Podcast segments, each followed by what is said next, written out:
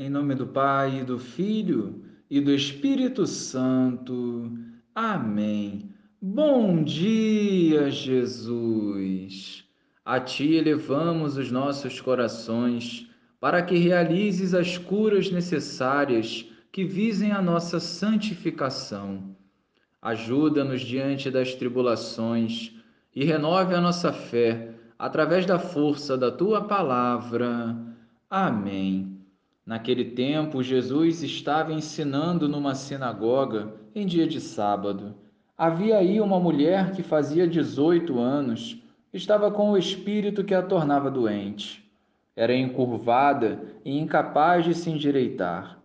Vendo-a, Jesus chamou-a e lhe disse: Mulher, estás livre da tua doença. Jesus pôs as mãos sobre ela e imediatamente a mulher se endireitou e começou a louvar a Deus. O chefe da sinagoga ficou furioso porque Jesus tinha feito uma cura em dia de sábado. E tomando a palavra, começou a dizer à multidão: Existem seis dias para trabalhar.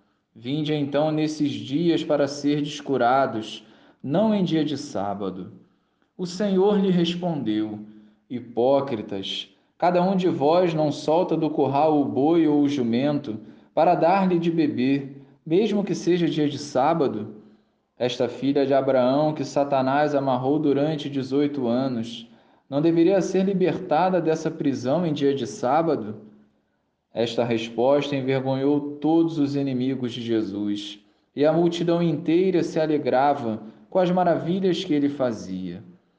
Louvado seja o nosso Senhor Jesus Cristo, para sempre seja louvado. A prioridade de Jesus era realizar a vontade do Pai. Mas em alguns momentos suas atitudes não eram compreendidas, especialmente por aqueles que tinham o coração endurecido para o amor. Jesus não tinha medo desse conflito e a sua ação em favor da mulher enferma há 18 anos trouxe a ela a dignidade que a doença havia lhe tirado.